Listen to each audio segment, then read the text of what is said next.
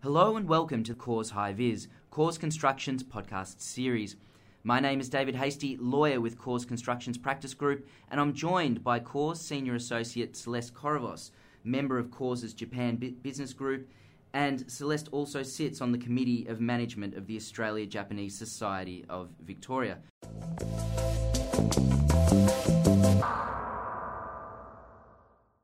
And we're also joined by Jonathan McCoy in part two of today's podcast, who is a member of Corrs's China Business Group and Corrs's International Arbitration Group. Today we'll be taking a look at the crucial role Asia plays and will continue to play to Australia's construction market. And from a practitioner's perspective, crucial to this relationship is the awareness and cultural sensitivities that must be observed when doing business with our friends from Asia. In part one, we will take a look at Japanese cultural values, business etiquette, and negotiation styles. And in part two, we will look at the Chinese high level cultural values. Celeste and Jonathan, welcome. Thanks, David. Thank you, David. Celeste, I might start with you. Can you give us some context about the relevance of Asia to the Australian construction industry and give us a flavour of why Australian companies might be interested in learning about Asian business culture? Sure. Well, the industry continues to be a popular choice for Asian investment, although the focus has shifted from mining more towards traditional construction, transport, and renewables. And this isn't a surprise. Australia has optimal investment conditions. We have one of the fastest growing populations in the world, a AAA credit rating, steady unemployment, and historically low interest rates. That's obviously attractive factors for any sort of company looking to our shores, surely. That's right, and the population growth in particular means that we have an infrastructure gap, and there's plenty of room for Asian value add in terms of know how, technology, and capital. So we see a lot of potential here for Asian investors to make market led proposals, providing innovative technological and infrastructure funding solutions. So, so I might interrupt there. So, what are our Asian clients telling us?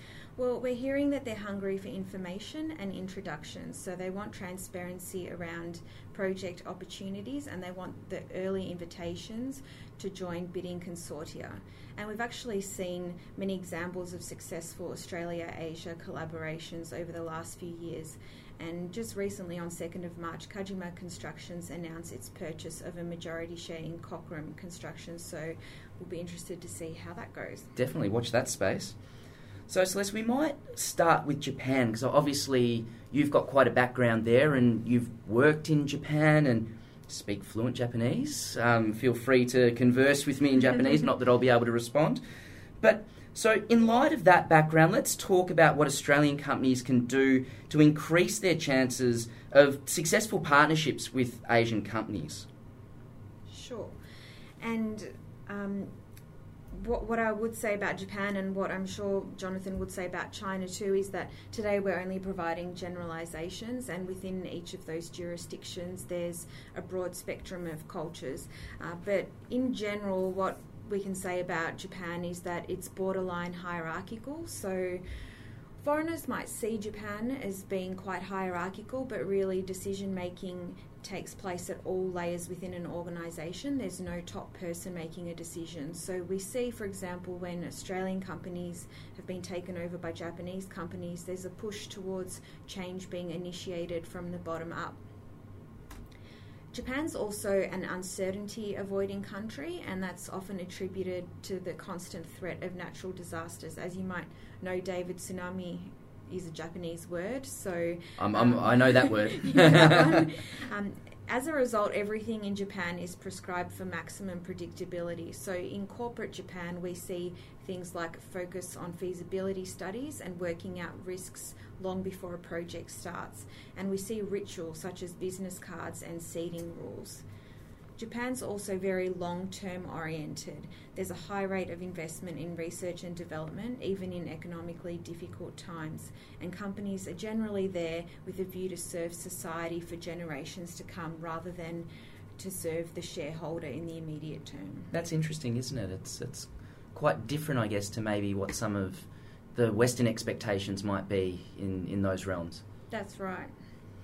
So, Celeste, I might turn to business etiquette because I always find that an intriguing one. Um, we know that Japan has, I guess, a very unique and historical business culture. Um, can you let us know some of your, I don't know, your top tips for acting in accordance with appropriate etiquette and essentially not causing offence to our Asian friends? Sure. If in doubt, I would say always be polite and formal. Um, that, that's really your starting point. But some of the more specific things are business cards. Um, people are always curious about Japanese business card exchange. Business cards are really seen as an extension of your body, an extension of yourself. So when you get a Japanese person's business card, don't write on it and don't just chuck it in your bag or your pocket. Always have a business card case with you. Uh, I really like the business card culture in Japan because it's a nice way to introduce yourself every single time you meet someone, no matter the context. Whereas in Australia, I think we tend to exchange business cards when we see a future prospect with a person or think that we might uh, get something out of the relationship. Well, I suppose it's not even that, Celeste. It's, it's almost a mere formality, isn't it? It's here's my mm. card, I'll take yours, bang, straight in the suit pocket get down to business. To again. Yeah, yep. yeah. Oh, don't say that. Don't be so cynical. Um, so, I might recommend to listeners to watch some YouTube clips on how to exchange business cards properly. But basically, you need to turn your business card around so that the recipient receives it the right way up for them to read it. You need to use two hands and always put your hands below those of the person you're exchanging with to show respect to them. And when you receive the card, spend a little bit of time studying it, make some polite comments about it. And as a general rule, I wouldn't shake a Japanese person's hand unless they initiate it first. Very interesting.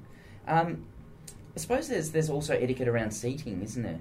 Yes. So there are very extensive rules for seating based on hierarchy and they cover not only meetings but restaurants, taxis, trains, even who operates the buttons in an elevator.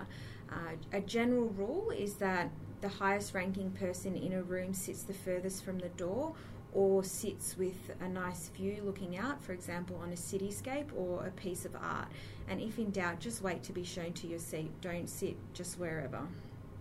Very interesting. And also, I note gifts and wrapping Yes. There's etiquette around that. Please explain. That's right. So, a classy Australian souvenir will be well received if you're meeting a Japanese expat in Australia or Japanese people in Japan. I'm intrigued.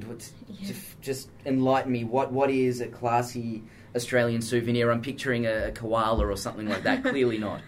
Uh, koalas can be okay um, if it's in the right context. Generally, I'd start with something made in Australia and make sure it's high quality. So things like produce, wine, and wooden articles go down well. I was just thinking of a nice bottle of Big Barossa Shiraz that would probably impress, no doubt. That's an excellent gift, but if you're going on a business trip to Japan, you might be limited in how many you can bring over, especially if you're meeting a lot of Japanese. So you wouldn't want to disappoint, then I'm no, guessing. Maybe maybe a few cases then. That's right. Uh, and wrapping is just as important as the gift. So it's really useless to give a gift that's not well wrapped. Um, it won't be received as highly as it should be. Um, so spend the time getting quality gift wrap. Um, I've even been told by someone in Japan that their estimation of me increased because I had good quality gift wrapping. So it, it is important. Um, and one final thing I would add is appearance. So go formal and conservative in the Japanese business setting. For women, this means your makeup and nails should be natural. Um, no bright colours, although there seems to be a loophole for Japanese nail art, which is quite fun. Um, and for men, and I, I, might have some of our hipster listeners crying into their matcha lattes, please make sure your facial hair is groomed, no overgrown beards, and no crazy socks like we might see in corporate Australia. So then, a few of our uh, colleagues might be in a bit of trouble then with, the, with some of those socks. And don't know about. I think the facial hair uh, would get a tick, but the socks might have to reassess. Um, that's that's very interesting, Celeste. So I might move on. There's something, or I should say, there's sometimes a perception that um, negotiating with the Japanese can be tricky um, because they are not as direct, say, as us Australians, and um, are restricted in their ability to make on the spot decisions. So um, I might ask you, perhaps, can you give us uh, some advice for successfully negotiating with a Japanese company and, and the employees of that particular company? Well, the starting point is to be conscious that English is a Japanese person's second language generally, and this will apply to many Asian cultures, and I'm sure um, Jonathan would agree. Um, so, what you need to do is speak slowly and clearly, use simple words and expressions, don't use Australianisms, and be careful with jokes. Uh, they're very common in Australian business culture, but they might get lost in translation. You should also provide written materials where possible, so an agenda is always appreciated, copies of any presentations that you make, pre and post meeting follow up emails, and um, generally confirming things in writing uh, is an excellent practice because the written language is often easier to follow than spoken language. Interesting.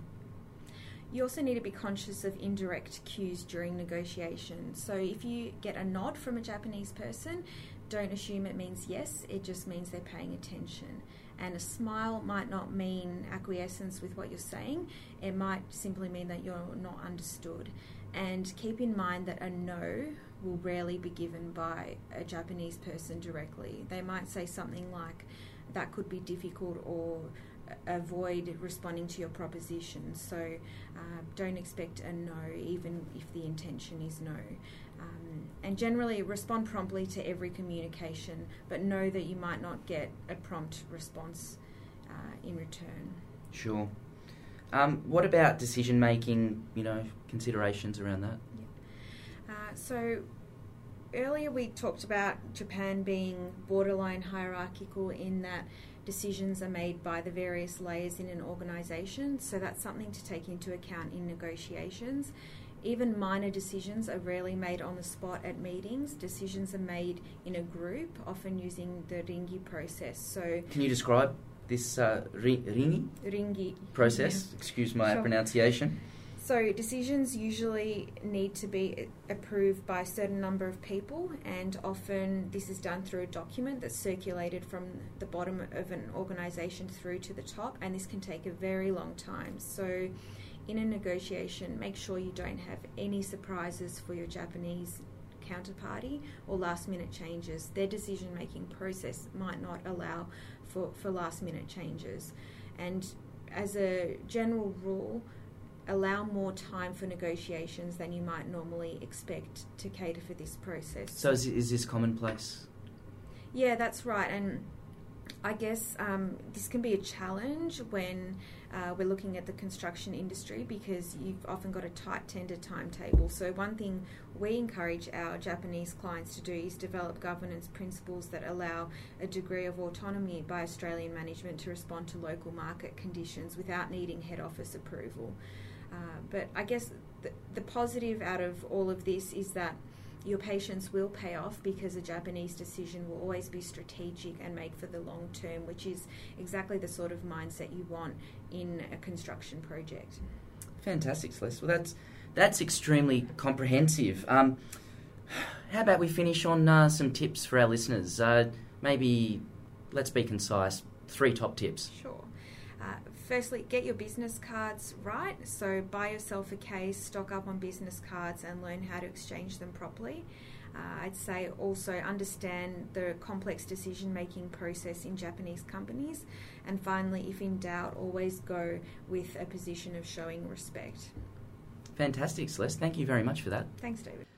My name is David Hasty. Thank you for listening. We look forward to you joining us for part two of our Doing Business with Asia series, where we will look at Chinese high level cultural values.